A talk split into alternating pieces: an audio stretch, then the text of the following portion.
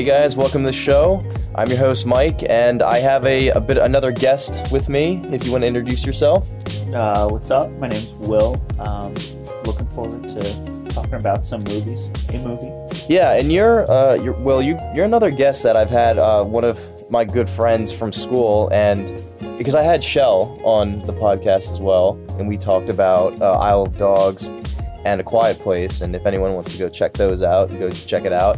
But yeah, I I brought Shell on because our, like and I think our friendship is very similar to mine and Shell's because you know we we started bonding I mean through swim but also because of the films we we loved and we just started talking about movies. And then you know I was that quiet kid. And then once it came out that I was a big movie guy and you were a big movie guy I started talking more.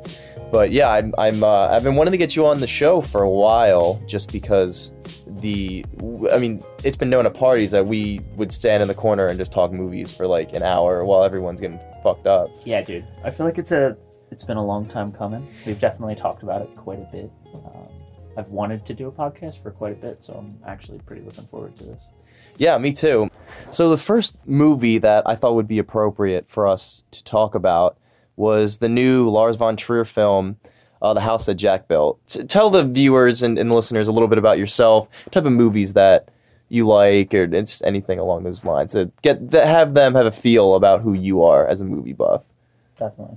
Um, I mean, for me, I've always loved movies. I feel like it's a good way to just break from the monotony of life. I feel like that brings a lot of people to movies anyway. But um, I, I mean, my favorite, if I had to pick probably one movie, my favorite movie is probably Inglourious Basterds. Um, Mm. I think that's probably the best work to date that uh, we've gotten from uh, from our man. Um, The myth and the legend, Tarantino. yeah, and uh, yeah, I, I I don't know. I, I I like movies that maybe necessarily aren't as in your face, where they've got some nuance. And I think um, a lot of the reason that I like movies like Basterds or Pulp Fiction or stuff like that, like the reason that Tarantino, I guess, is my favorite uh, director is it's a lot of the little things that uh, I like movies where it's more conversa- conversational, a lot more Mhm. expositional versus just like you know, if you go see a Michael Bay film, I I love Michael Bay, but like sh- stuff's gonna blow up. Yeah. you're gonna know that that's what's going on, and I, I like those little nuances in films, and I think that's kind of what has brought me to liking more, you know, maybe movies that are have a little more nuance to them versus the big explosions and stuff like Mhm. that. But um, I mean, that was one of the reasons why I was excited to see this movie. Was you know, I thought there was gonna be a lot of meat to the to the little bits of it. Yeah, and that's I was gonna that was gonna lead into uh, what I was originally gonna ask was what's your relationship with Von Trier because he seems to be a guy that I feel like film buffs know they either heard of him or they've seen his films or they're fans of him or they at least they know who he is and they have their opinions of him. But I was curious because I didn't know what your opinion of Von Trier was going into this because I certainly had mine. so I, I don't know. It's it, he's a tough guy to peg down because I think, and you know, we'll get into it with this movie, but I think I see flashes of brilliance in a lot of his work where you can grab onto bits of stuff and be like, "Wow, that was a great." You know, like th- this could be a great thing if you fleshed this idea out, or if you focused on this. But I mean, the last movie I saw by him was Antichrist, which was jarring. Yeah, that's That a movie. That, that was a hell of a movie, and I can't say that I, I I can't say I've seen any of his movies and you know liked them per se. I don't think. I, although I also think that that's part of his intent is for people not to like his work. Yeah, I think it's in that's in his like what he perceives as his brilliance is that a lot of people don't like him. And and I think it's important to note that we are, I guess, the casual like Von Trier moviegoers. Like I haven't seen all of his films. I've, and I, I mean that's why I think Brian would have been awesome to see here, but he's studying for his exams, so he couldn't make it out today uh, to see this film with us. So we're like pretty casual. So I'm hoping Brian can see it soon that we can have a more to get a Von Trier's fan because I don't think I particularly like his movies, but I can appreciate them for what they are. Yeah, I mean, I I do really think Dance in the Dark is a fantastic film. Like, I legitimately really do like that film. Uh, Dogville, I can appreciate. I think it's a little long, but I can appreciate that. Like I think if I were to say I like a few of his films, that the ones that I've seen, would be uh, Dance in the Dark and Dogville. Uh, I'm sure I would like Melancholia, but it's I know it's so damn depressing, but I'm sure I would like that one too. But I did not like Nymphomaniac, either volume. I didn't like them. I Antichrist is hit or miss for me, and yeah, and then we'll get to the house that Jack built. So now trying to figure out how we should talk about this, Will, because okay, let's go into what were your expectations going into this? Like, have you did you see the trailer before we had gone into this? So, I watched the trailer um, a little bit before we went, and I, I I didn't know what to think of it. I mean, you know, obviously you see, I see Matt Dillon's face, and I see a lot of blood, and I just assume, I mean, from you know what I've seen, his work, he plays a good kind of maybe not deranged, but a somewhat unhinged character. And I thought that that was going to be a lot of what this brought. And I mean, knowing Von Trier the way I do, I assumed there was going to be a lot of gratuitous gore and yeah, exactly violence for the sake of violence, which I mean, to an extent there was, but it. I don't know. I didn't know what to expect. I mean, and it's weird because Matt, like you mentioned, Matt Dillon, and I. It's weird. I I don't see him as like a good actor, but he is a he's someone that has lots of charisma. And I always think back to, you know, I always think back to his earlier roles, not so much his later stuff. I, I almost immediately go back to The Outsiders, where he was great in that. And because he had that that persona of Dallas. And Reservoir Dogs. He was great in that. Not Reservoir Dogs. Um sorry. Uh, I, well, I was gonna go with Drugstore Cowboy. Oh, he's great in that. Movie. Yeah, like that's a, like again, but that's like early Matt Damon. He was in um something about Mary. Yeah. Which, you know, I think he plays a good. um He was in Crash. I don't think his charisma or whatever you want to call it can carry him in a lead role. I think he's he's a nuanced person. Or he, he always plays these nuanced characters where you might not necessarily like the character. He's not a likable person, but you can, I guess, see him at that role, and he's very good in those roles. And I think he can't carry himself as a lead man necessarily. I think I don't see him as that, but he, um, I don't know. I, I, I like him as an actor. Like you said, I wouldn't Yeah. necessarily be like, oh, he's one of my favorite actors. But I, I, I've liked him in stuff that he's been in. Yeah, and it's fun. Well, he is the lead man in this because it's weird in the trailer. It's like oh, starring you know Uma Thurman and um and like other people. Honestly, like I, but but they're like Uma Thurman's in the first ten minutes and then she's done. Well, Literally, the only character in this movie. Yeah. I- and I- and are- Verge. yeah, like there are other characters, and even him, he's not really a character until you know he's concrete at the end. Like he, he's just more of an unseen force, I think, in the movie for Yeah. a lot of it. But uh, he is very much the only character in this movie, and I think a lot of the characters built around him seemed in this movie like, I mean, purposefully, obviously, when you listen to the dialogue, but like everyone around him is an idiot, and I think it was made to be that way on purpose. But Yeah, and, and and then like for me going into this film, I was pretty jazzed about when I saw the trailer because I was very intrigued. I was like, oh, and and and it's being touted as oh this like this super violent, um, just really gratuitous film, and I was like, wow, like Von Trier's doing a serial killer movie, like that's going to be intense, and I and and and I was like, okay, so and we'll get into that in a second, but. And so I was like, oh, well, this is going to be really intense. And I remember seeing the trailer when it was released and being really intrigued by the shot in the trailer of the van driving a corpse behind and leaving a blood trail and then the rain washing it away. And I was and I remember thinking like, oh, well, how was like how did we get into this predicament predicament? And I thought it was going to be like uh not not traditional because Von Trier is not traditional, but I thought it was going to be more like we're going to follow a serial killer from a child because we see glimpses of the child like cutting off a duck's foot in the trailer and then moving up yeah, and i thought okay we're gonna get this like this character study of a uh, of a deranged killer and we and then we, so then we see the film and we kind of get that so well i think and this is gonna be a I think the theme throughout of and it's kind of going to be starting to tell how we thought about this movie, but I think ultimately, and we were and we've already discussed this a little bit, but what is this movie about? I don't know. It, it's hard to say what it's about because at the end of the day, like I had a hard time following it in general. Um, I think it bounced back and forth between themes from chapter to chapter and stuff was dropped and never picked up. I, I honestly can't tell you. I mean, like, it, it was at its core a movie about a serial killer, but I, I don't know what it's supposed and to that's say. like that's like superficial and because i think we both agree that this is an like an autobiography of von trier and but we're trying i think the problem is we're trying to figure out like what's the purpose of this I, I think we both said it i think this film is just a fuck you to and he's thumbing his nose at people like the Cannes directors and the board of directors and people that doubt him and but i think the ultimate question is if this is a fuck you movie, is it a proper fuck you? I would say no.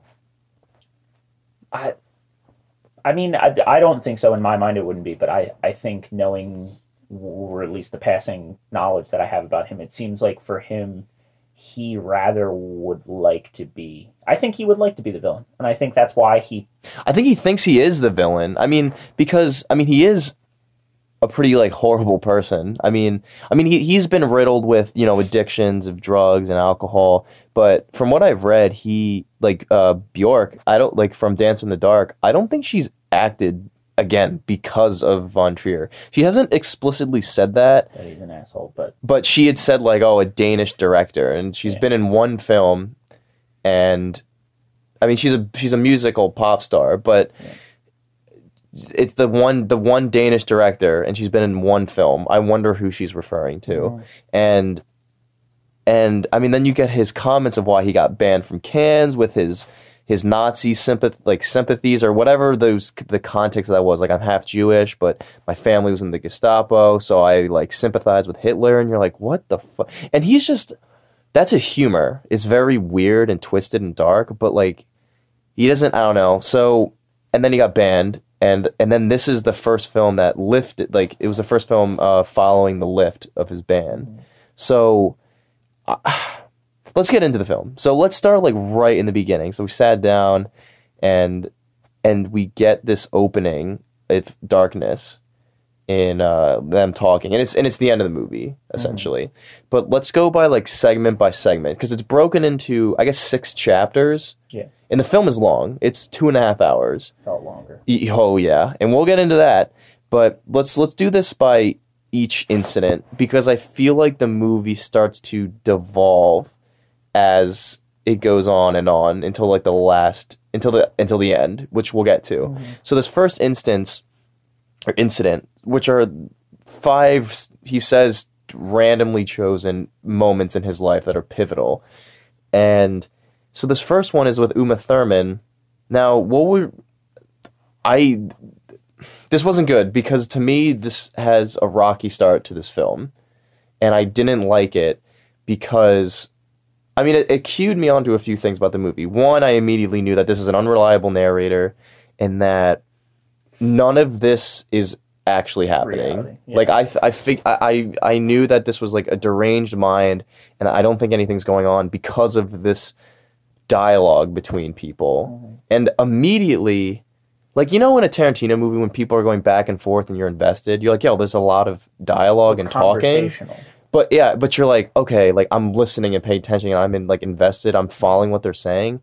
But a common theme and that's exhibited very well in this first chapter is that the dialogue just goes in endless circles, and no one actually talks like this Yeah, which well, is what really like dry like you're you're really focusing on what they're saying. It's mm-hmm. not coming naturally and you're just like what are you talking about? So what did you have to think what, what were your thoughts on that first instance with uma thurman? I, I don't know if it's his first kill. I can't really tell. I don't think it so. like that, but at the I, don't know. They make it sound like that was where he snapped. Like is were what I got from it. But anyway, like I I think the the conversational part of it, like like you said, unreliable narrator and stuff like that. But I think, and he did this part of it capture kind of well. I think it was supposed to be a take off of uh, like someone who you know doesn't know how to act in society, and I think he comments on it later that he tried to learn how to act in society, and he tries to learn, but he's having trouble or whatever. But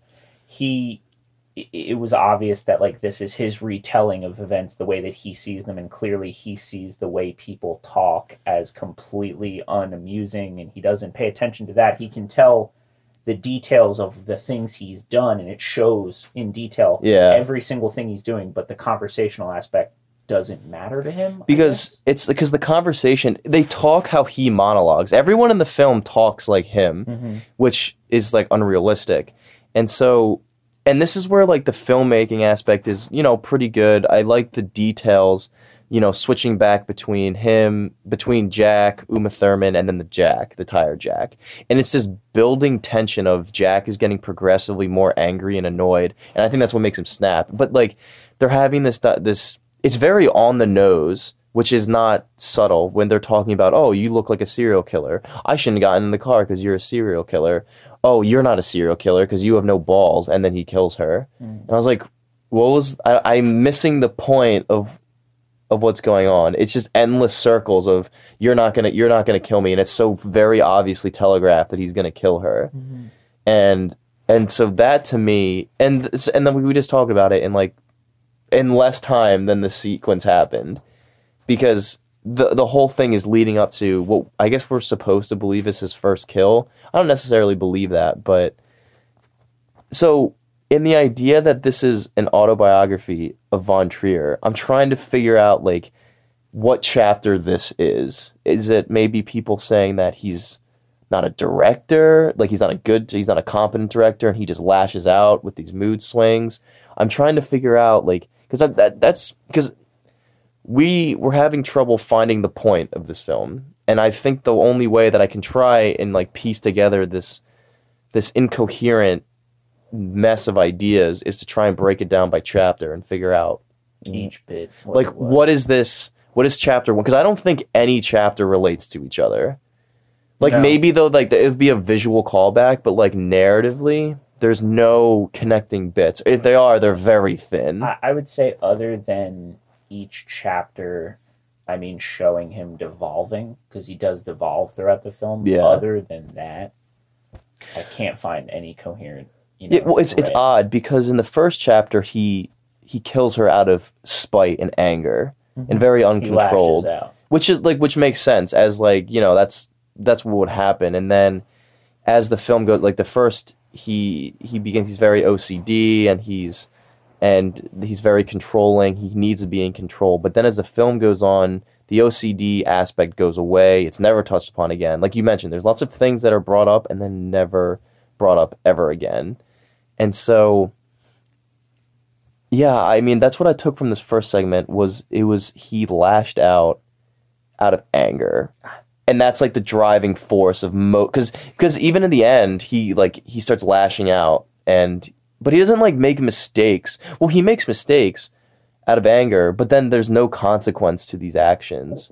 one of the weird things, and I think it kind of like speaks back to like I- just didn't un- well of a part of the reason why I didn't understand it was this whole the whole movie seems to be contained within this universe where he is this you know next level human being and everyone else is below him and it, i th- found it also ironic that it was set in america where he's never been and doesn't really Yeah. I think he captures a lot of things right, but that's neither here. That's a very good point because he he's uh, he's a Danish filmmaker, but one of his big phobias is flying. Yeah. I don't, and I was like, well, did obviously didn't film this in America. and it's just odd that he's trying. Like part of it at the end of the day It's a is very good point. trying to comment on American society, but it just seems ironic to me for someone who has never been to this country to comment on it. It's a very like outside thousand foot view.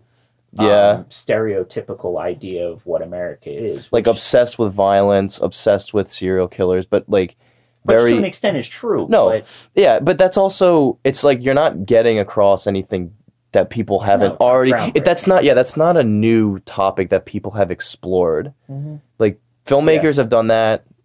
Before. Like just film alone, people have explored that idea of the obsession with serial killers and violence, but he's not he's not so he's not adding anything to that conversation. and it's a very old timey like like uh what's it called like the old pulp magazines like it's Mhm. that kind of incompetence that every other person around here like there doesn't seem to be any Well, that's what I thread as to why people are this dumb like it and there's doesn't make any things sense there's things in the film so then like that's chapter one and chapter two it goes into like his ocd compulsion where you know and this is getting into the idea that all the women or not even the women it's pretty much everyone in the film is naive and stupid Mhm. and and they just because you can tell like this guy is like you would never like so he goes up to a woman's house randomly and he's pretending he's a police officer. He's very shady. He does his story's not straight. It's obviously bullshit. Like oh where's your badge?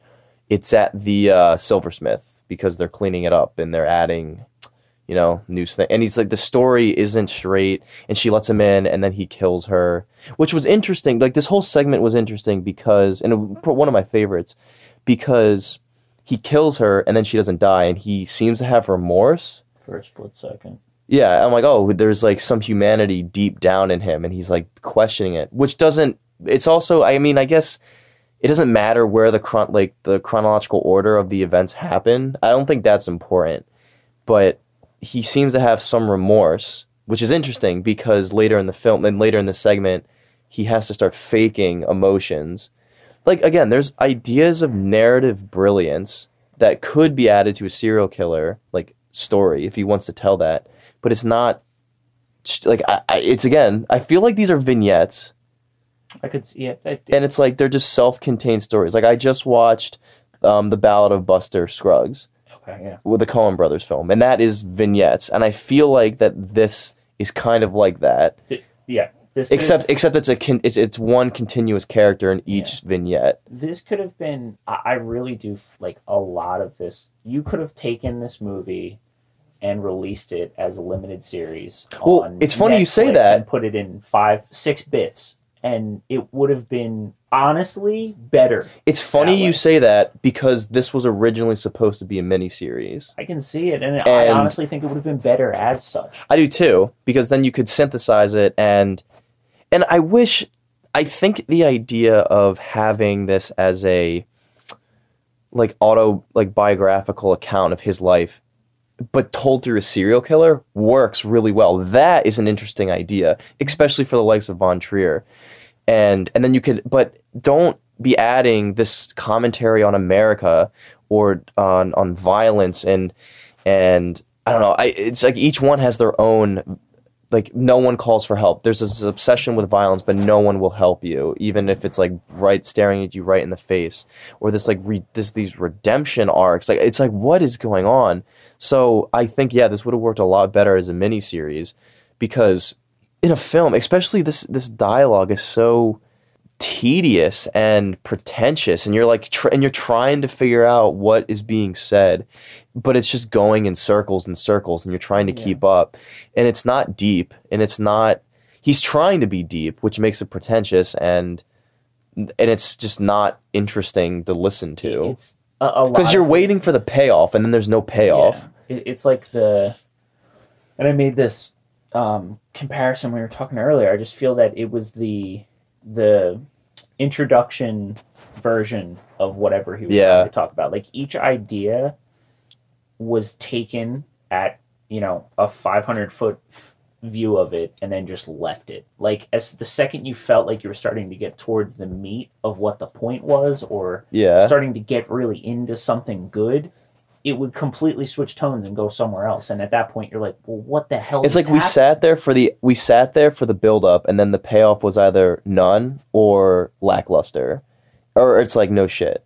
Like we built up to that. Like for instance, my least favorite part of the film was this like 10 minute um what was it like eh, description of icons. Now this idea is very it's not new, but I think it can work where Jack is talking about icons and that's what we remember and he himself is trying to build himself as an icon with Mr. Sophistication as his self-proclaimed name and very much I felt like I was getting Zodiac killer vibes, like in that they named. I'm pretty sure he named himself, Mm-hmm. and um, and so he named himself, and he sent it into the post office and to the news, and they were you know publishing it.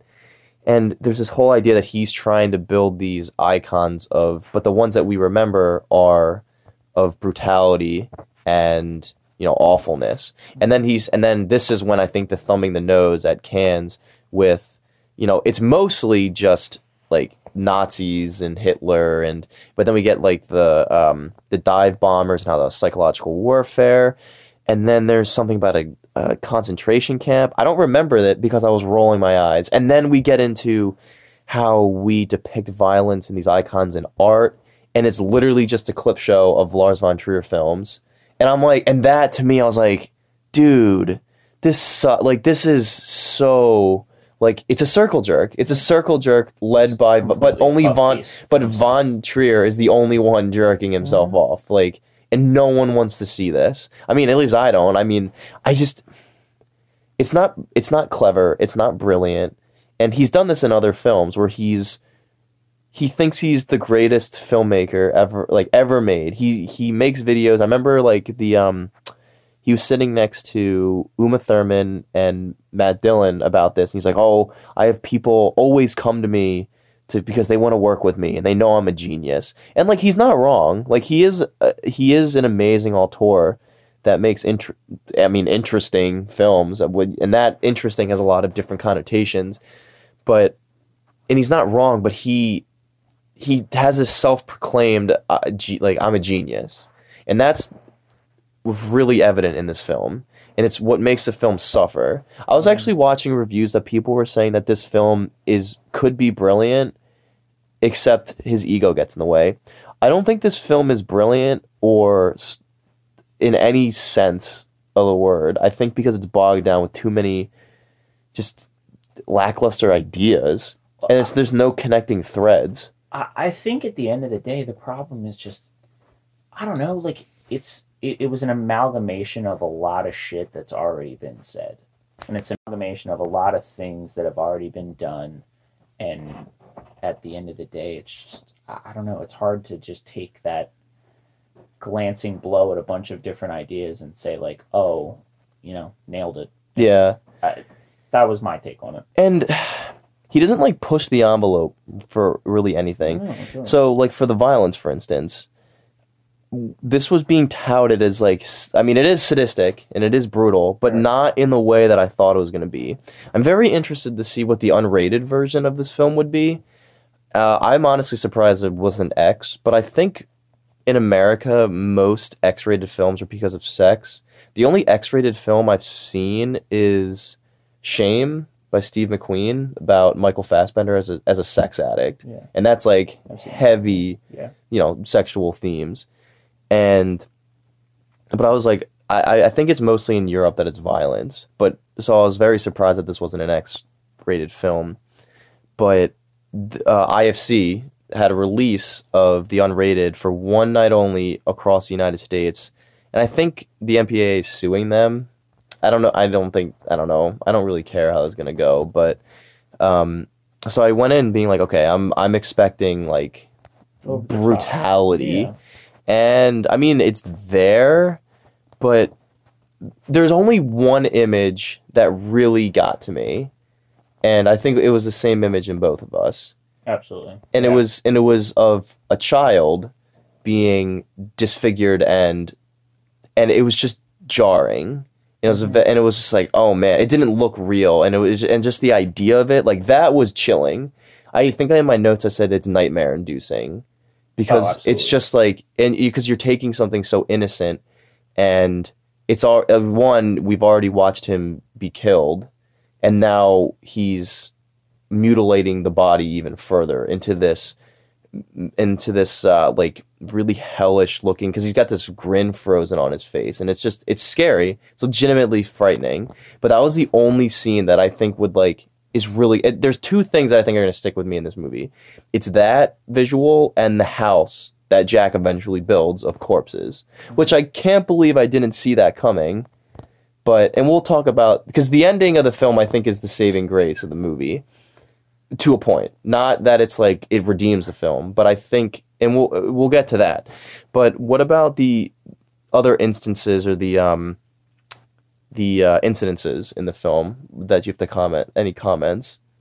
I don't know. I, I I mean, I would say, let's see, one, three, and five were Like forgettable. forgettable. I think that the real meat and the best parts of the story, or the best parts of what was, you know, whatever you want to call it, were uh, incidences two and four. Two, I really liked the. Um, that's where the real like the OCD part aspect got into it, and I think they, honestly, it was he did a very good job, and it was a very good commentary on bits of mental illness. And what I took from it was I guess I mean they call him he just is like oh I'm a serial killer like 30 times in the entire movie but um I, I liked that or what I took from it was that it was depicting like you know we see mental illness as you know something that only crazy people have and they you know call him a psychopath and then it's like oh I have OCD like I, I just think it was a good like Well, it's funny because he doesn't. Because I think most people with like mental, like in mental illness in film, filmmakers like to, to depict people like they kill because of the mental illness. that's what I, yeah and that was and this is just like he just he's a killer who has a compuls who is like a compulsion to clean. Mm-hmm. And it's on. It's funny because I like I'm not. I always joke around that I have OCD, but like I, le- I legitimately think I have some form of it because uh, my thing is faucets. Like my biggest fear is overfilling like um like the uh, sink and then it fucks everything up. That's my biggest fear. And then uh, stoves. I always think the stove's never off. and and I and you laugh, you'll but be a good house owner one day I know, and and and I and I and like I joke about that, but it's it's been crippling sometimes. Like I I literally like in this film that depiction, I was like, holy shit, because in the film, um, he kills the woman and then he cleans the house. And then he keeps thinking back of I missed something. It's under there. It's under here. Even in like it's like oh, there's blood behind the the the picture frame. But and like you know And that that that doesn't make sense. And I was like, holy shit, that's literally what I experienced. I, I've literally turned around in my car, went back inside, and checked faucets and the stove. But that was it. That was the bit. That was right there. That was the part. Like he had me there. Like Yeah. I didn't. The first chapter, I was like, eh. And I think that that is coming from a personal place of Von Trier, who more than likely has OCD, and and I think that that's why that is so successful. Be like that scene because well, it's in a self-contained aspect because you're like, oh, like that's a very accurate portrayal And of people with OCD. It's also like it, it's not necessarily a new thing, but that was like it's hard to portray that in a lot of film. And like I look back to like when I think of mental illness, I think addiction. First movie that I think of is uh, Trainspotting. Yep. The whole the, the withdrawal scene is incredible, but like that's those are the things that I think of. Like it's hard to get across in a film format a lot of the time, and obviously as, someone who doesn't suffer with OCD, like obviously I don't will never know, but in my mind, I can tell you that was a pretty good depiction of it. And like I mean, and this is from someone that just has these moments. I've not, I've never been. I want to say I've never been di- like uh, diagnosed with it, or I don't like don't take anything. Obviously, it's just from someone that has a basic understanding of it, and I've related to that because I've literally felt like I completely empathize with that moment. And I think this is when having the um, vignette or miniseries aspect, because this film is obviously Von Trier trying to, you know, express his doubts, his con- his concerns as a filmmaker, and his uh, and as being an artist. And I think that that's new. And like I said earlier, having that being told through a serial killer is very interesting and intriguing. And it would have worked in a miniseries because each episode you could have been like, okay, so the first one's about OCD, the next one is about his insecurities as an artist. Because we have another thing throughout about um, Jack being an engineer, but he wants to be an architect. As he puts it, an engineer. I think he said an engineer reads music and an architect plays music. And so like that would be an interesting, you know, segment. And then and then just moving on with more of his doubts or like people being um you know saying that I guess I guess the whole Uma Thurman one is supposed to be like critics saying like you're nothing. And again, like these instances in in their own isolated uh, form, but there's the overarching story of the end works, but it doesn't work in this straight narrative No. where it's bogged down by repetitive dialogue and meaningless. It's too disjointed. Narration. It's too just disjointed to be like a one go thing. Like I definitely, I mean, it, the chapters are chapters for a reason. It could have been episodic, and if it was, I honestly do think it would have been a lot better if you just did. Hell, if he just did it like five 45 minute things and then a little 15 minute kicker with the with the epilogue at the end, it it would have worked. I really do think it would have worked as that, and I would have definitely liked it a lot better. It, granted, yeah. it would have been a lot more gore, but I think that yeah, I think the problem is because n- each chapter, each incident doesn't have a self-contained theme because they're all like a- they're like they kind of do, but then they're like segments are kind of mm-hmm. crisscrossing and they're being stitched across. So like if I were to say so like I said, Uma Thurman be like taking this from the autobiographical standpoint, Uma Thurman is this is the critics. The second one is um obviously his own com- like his own personal um compulsions. The third one with the family is his take on violence in America, violence and gun violence in America. The fourth one is the whole idea of no one's going to help you, even if the evidence is straight in front of you. And then the fifth one, I don't know because you have the whole, like, because before we get in there, from four to five, he says, why are women, like, why are women the victims and men are the the criminals. If you're born a male, you're born guilty. I don't agree with that. I think that's a very superficial way to put that. I don't know why Von Trier is is it, and it's funny because he says because then uh, Matt Dillon's Jack says that he's like, oh well, why are men always guilty? And then he proceeds to kill her. I'm like, it was a weird take and like a weird play on like misogyny and I just I, I don't know. I because it's I don't think it's coming from a place of like it's not coming from Von Trier saying like like from a deranged mind of a serial killer. Like why are men at fault? And then he kills her. I don't think at all that's what he was going for uh, I think he was trying to make his statement and then he was like well I set this kill up. I gotta kill her and make I have to make a breast uh pocket or uh, a breast wallet because I set it up and it's shocking.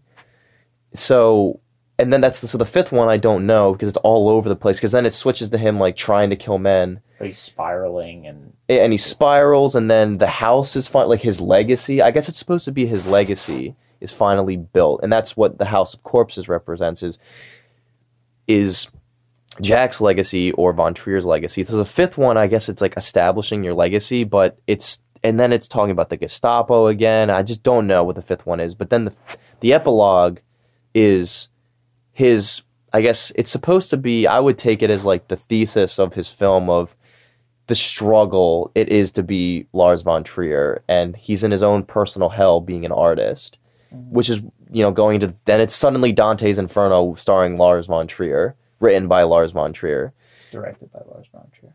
And so I'm trying to think is there anything you want to talk cuz the epilogue is its own thing that we will discuss because it doesn't really my favorite part of the whole film. Yeah, because well hang on, are there any more about the incidents that you want to say or maybe like closing thoughts on those other than we felt they were disjointed and I, I would say um, I liked bits of the fourth incident with the uh, when he kills that lady, um, or the I, I, I took her to be like a stripper or something. That's kind of the character that they played her. yeah. I um, yeah, I don't think I think she's just like some some bimbo who's like, meant yeah, sim- a simpleton. unquote, like a simpleton bimbo. who yeah yeah, who Jack literally calls simple, yeah. Um, degrading to women.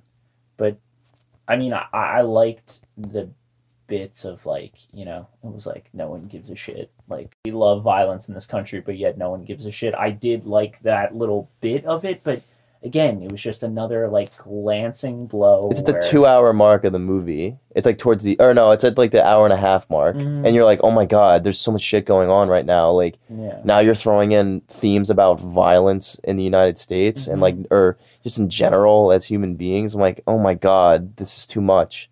And we're Yeah. only halfway through the film. And, and and I think another thing, well, another thing that I really want to comment on that I absolutely just did not like at all that he did with it was just the the in between chapters bits where he was just going back and forth with, or he wasn't even really going back and forth. He was just talking.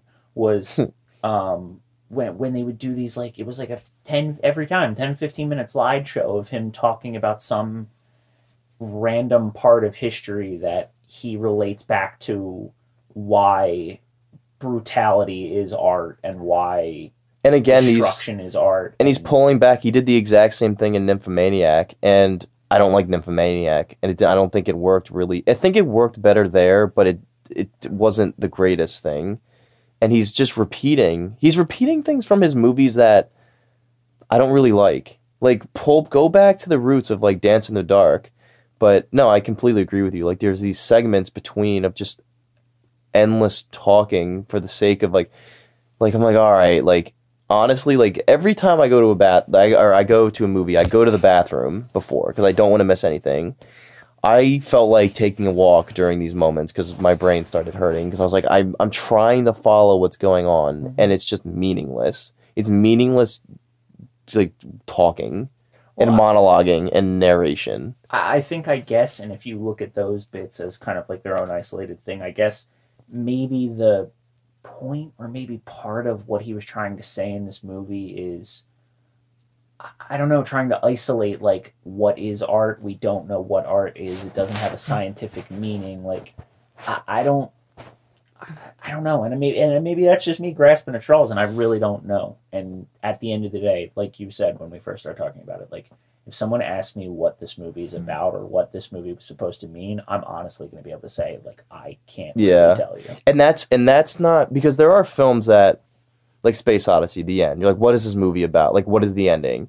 And everyone can have different interpretations. But it's more pointed that way. You're yeah, I know. Like you're, it's supposed to be abstract, and that's a very thin line to walk on. Mm-hmm. And Von Trier does not walk that line very well. He, he, if anything, he doesn't at all, and fails, in my opinion. Yeah, because I mean, a lot of those movies, and like you know, I think of like other movies that give those open-ended endings where you're supposed to question the whole movie, like Inception, like those types of things. Whereas like there, there's a, a a whole thing. It all comes to a head to this point where you have that pin drop where it's like, oh, so we're supposed to like make our own thing about this, but this whole film felt to me like he's trying to tell everyone what or he thinks he's trying to tell everyone what the grand plan is or what the grand scheme is but just no one understands. Like i think yeah, the whole film was meant to feel like that jack or in the, that they're in the mind of von trier like for him to say like i am above everyone and i know the meaning but you guys don't get it. Yeah.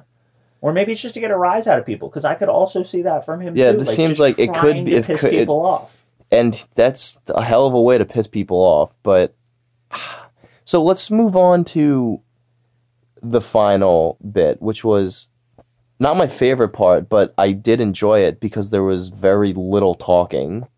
Yeah. And it was mostly just driven by visuals, which is what I think he should have done to begin with, because it's it's very abstract and open, and so.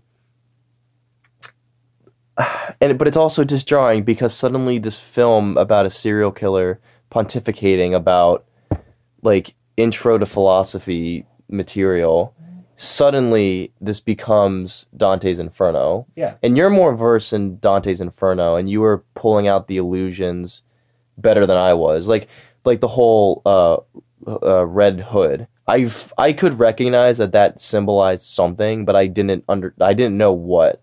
But so why don't you go through the parallels of Dante's Inferno and the end of the house that Jack built, which is I want to say weird because there's never at all allusions to Gr- Greek mythology or like it's not even parallel it's not even having parallels drawn between classic literature. Mhm. It just kind of happens at the end. Yeah.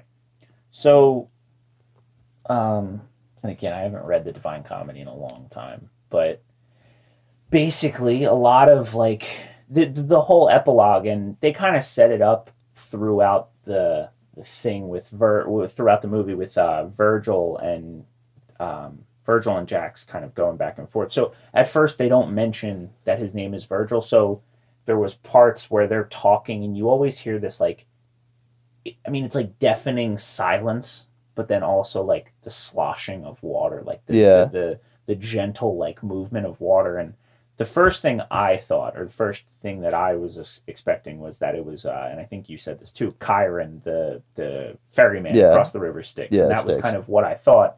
And then eventually he says Virgil, and then when I hear Virgil, I'm like, oh, the first thing I thought was like, oh, well, this is you know, this is the Divine Comedy. Um, and again, I haven't read it in a long time, but you know, Virgil is pretty much the person sent to guide Dante through the underworld and or through through hell. And uh, I don't know. I just like I don't understand how they're they're parallel because the problem with my whole thing with it is obviously in the Divine Comedy, Dante is seen as more of you know the sympathetic character. He's going into hell to go to rescue someone and bring someone back that he'd lost in his life. But this this character was obviously an awful person. He's a serial killer. Like, Yeah. there's no redeeming qualities of him and for them to have this like weird kind of sad trot through hell with all these strange at one point there was like a it looked like a painting and I don't know what it was of like a bunch of people crossing a river and like It's well, it's so, and there's like a lot of different things going on. There's suddenly slow mo, which Mhm. he utilized in his past films.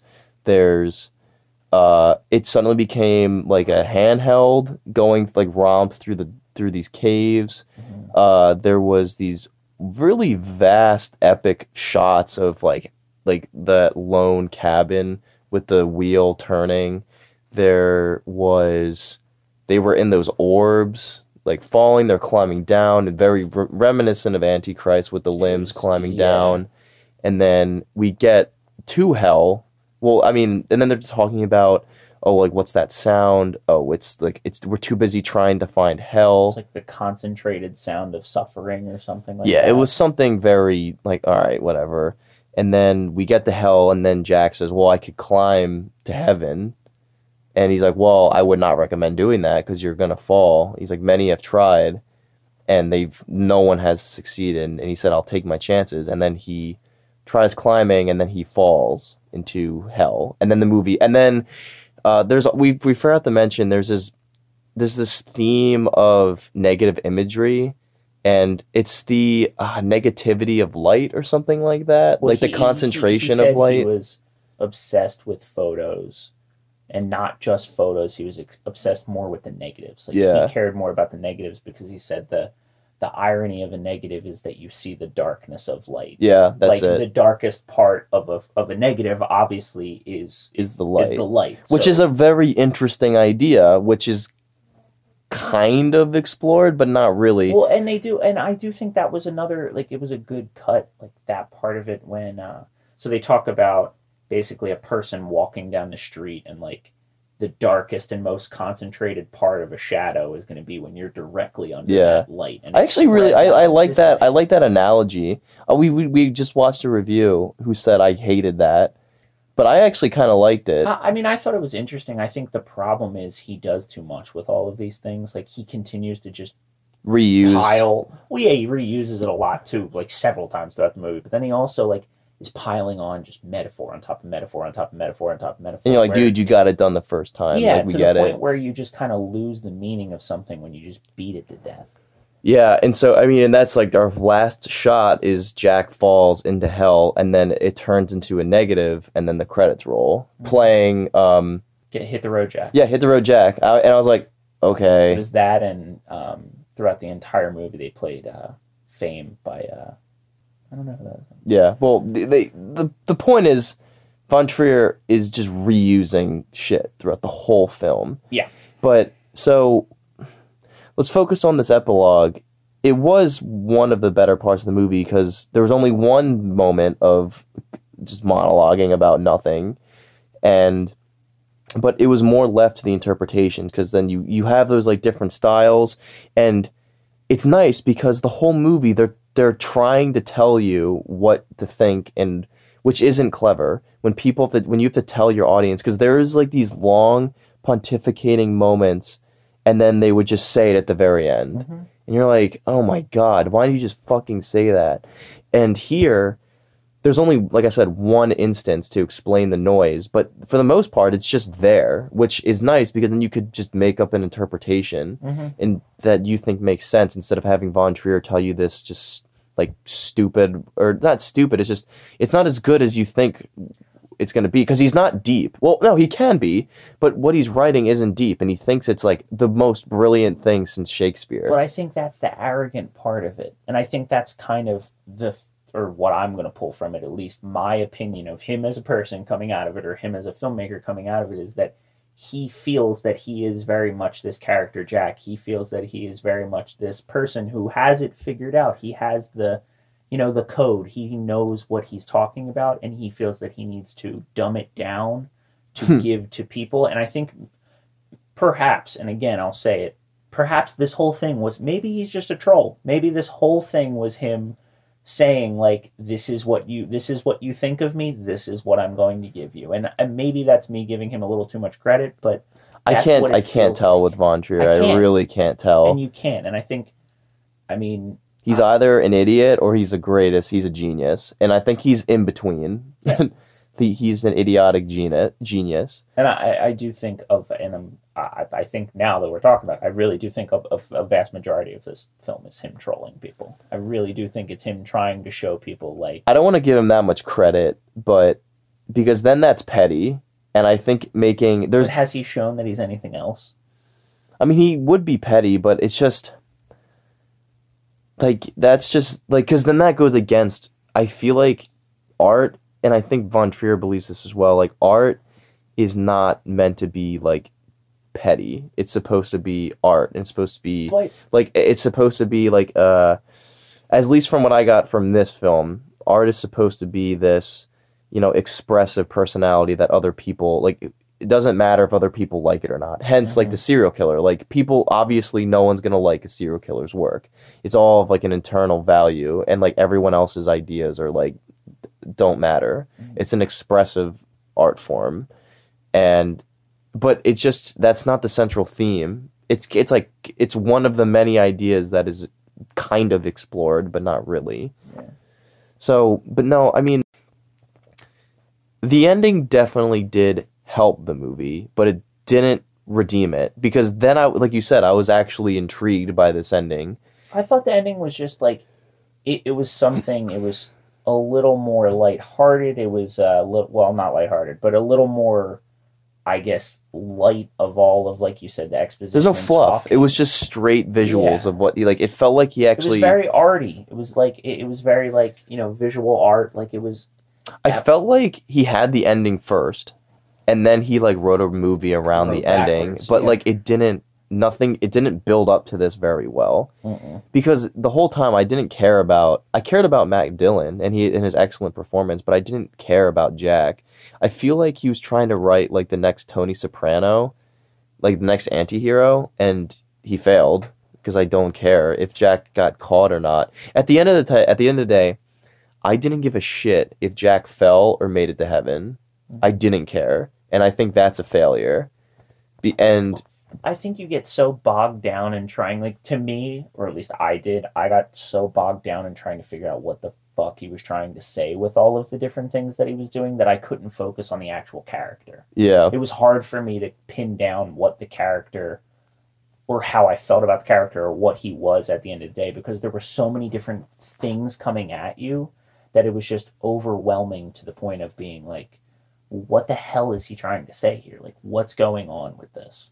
Yeah. So, and then he goes to hell because when I remember I saw this and when he jumps down that hole in that in the house or in his like in his in his um in his yeah in his house his house of corpses, I was like, okay, this is the moment that Jack dies. Like everything up to that point happened and he got shot by the police.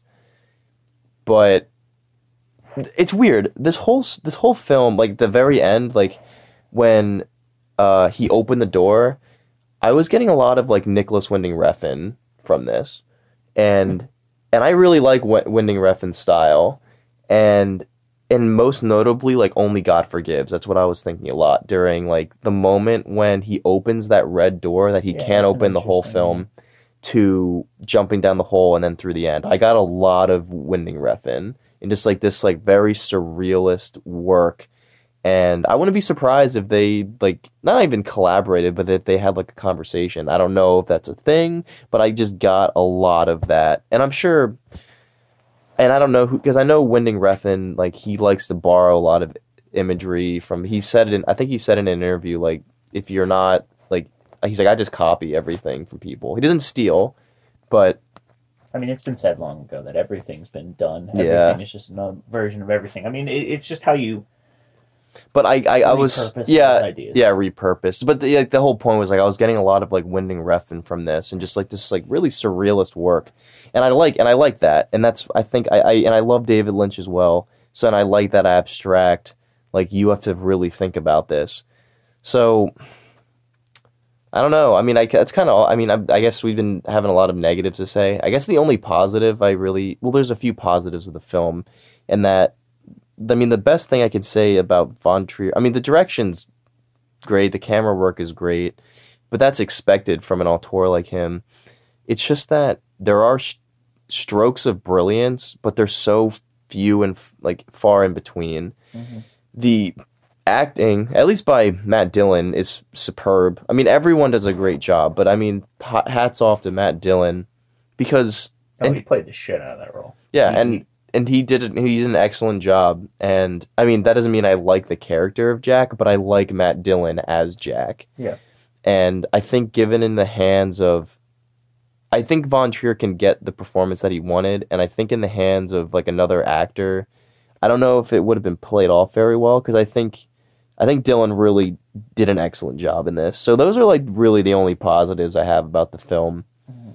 and so those are my closing thoughts about it. It was very overall just a disjointed kind of mess of a film that had some shining moments, but it was just like, all right, I all right, let's move on. I'm rolling my eyes. I'm checking my watch.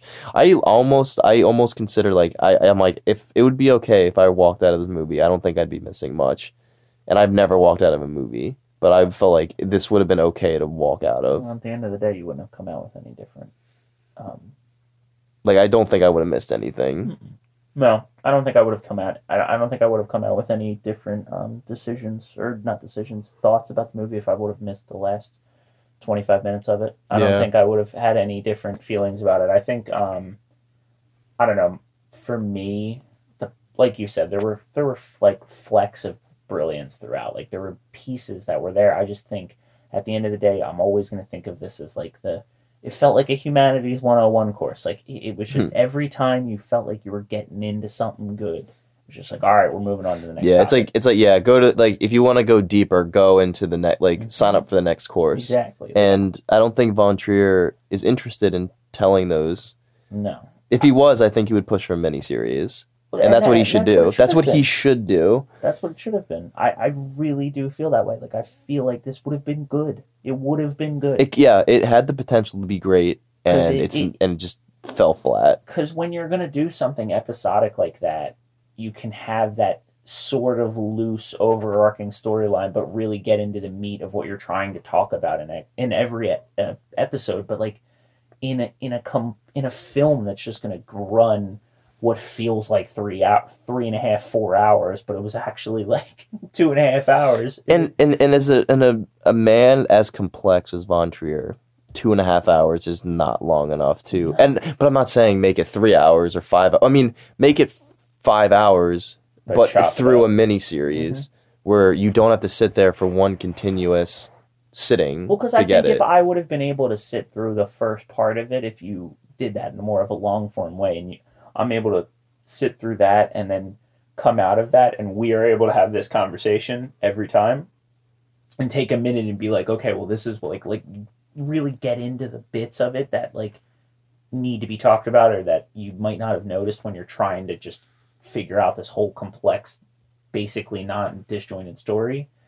It, it would have worked. I, I just I don't know. I think it was a it was a misfire, and I think if there were anything that I would say, would be that. Just Yeah. put it put it as a chalk it up to something that should have been a, a series that never made Yeah. it to a series. Exactly. And so I guess that's our closing thoughts, and we can get into our uh, recommendations. So typically, Will, how we do this is that we just do it out of 10. I think that's a little bit, uh, it's like um like the grading scale for like a test. So I'm going to give The House that Jack Built a a 5 out of 10, maybe even a 4.5 out of 10. Like we said, there's just so disjointed, and it's just having like when I asked when we ask people what is this movie about, we have difficulty answering that question, and I think it's because of that. You know, it could have been a lot better, and it's just not what it was hyped to be. On even on like a violence level, I, I thought it was tame for what I thought it was going to be, and the story just wasn't there. So I just having difficulty finding any like positives of the film. So I'm going to say a 4.5 out of 10.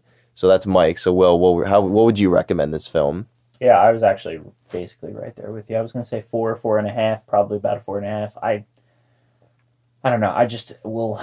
I- I'm. I, I had trouble with the just really bland, terrible dialogue. It just like uh, not that the like you said, like not that the actors didn't deliver it well, and Madeline did a good job with the role. I just the the dialogue as a whole. I understand what he's trying to put forward as far as like this is from the mind of someone who doesn't care about that part of it. He only cares about the act. It just there wasn't even enough to give me that where I could be like, okay, we can get through this. It's just the dialogue just wasn't enough to carry the story and I don't know. There just wasn't enough there for me with it. I think the only type of person I can recommend this film to is if you're a Von Trier completionist. Like if and you I would like to hear, and I really would, because like we've said, I, I don't think we're there enough with his work to say that we're have the full body to know what we feel about it. But I would like to hear the opinion of someone who has seen all of his work and really like understands it and on understands him. Yeah, because I mean, you get those little pieces of stuff, and you'd be able to relate it back to the other work that he's done. Yeah. So, all right, guys, that uh, concludes this episode of Amateur Auteurs with our special guest Will. And uh, yeah, dude, I really thanks. Well, one, thanks for agreeing to one see the movie with me and then come on the show and talk. It is midnight, the the night of uh, we saw the movie. You have work. I got stuff I got to do, but I'm glad that we could sit here and talk for over an hour about this film. And definitely want to have you back on where we just either do specific films or general discussions about movies, maybe drink a little bit and just get get a flow of consciousness going. Well, let's let's chop it up and do some movies that uh we liked. Yeah, for real. Maybe that'll be a change. Yeah. But, you know, guys, until next time, uh, thanks for listening, and we'll see you next time. Thank you for listening to this episode of Amateur Auteurs.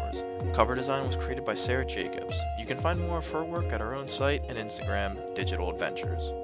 Opening and closing theme, Dreams, was created by Joakim Karud, which was found using a Creative Commons search. As a small plug, go check out both Joakim's and Sarah's work. They really deserve it.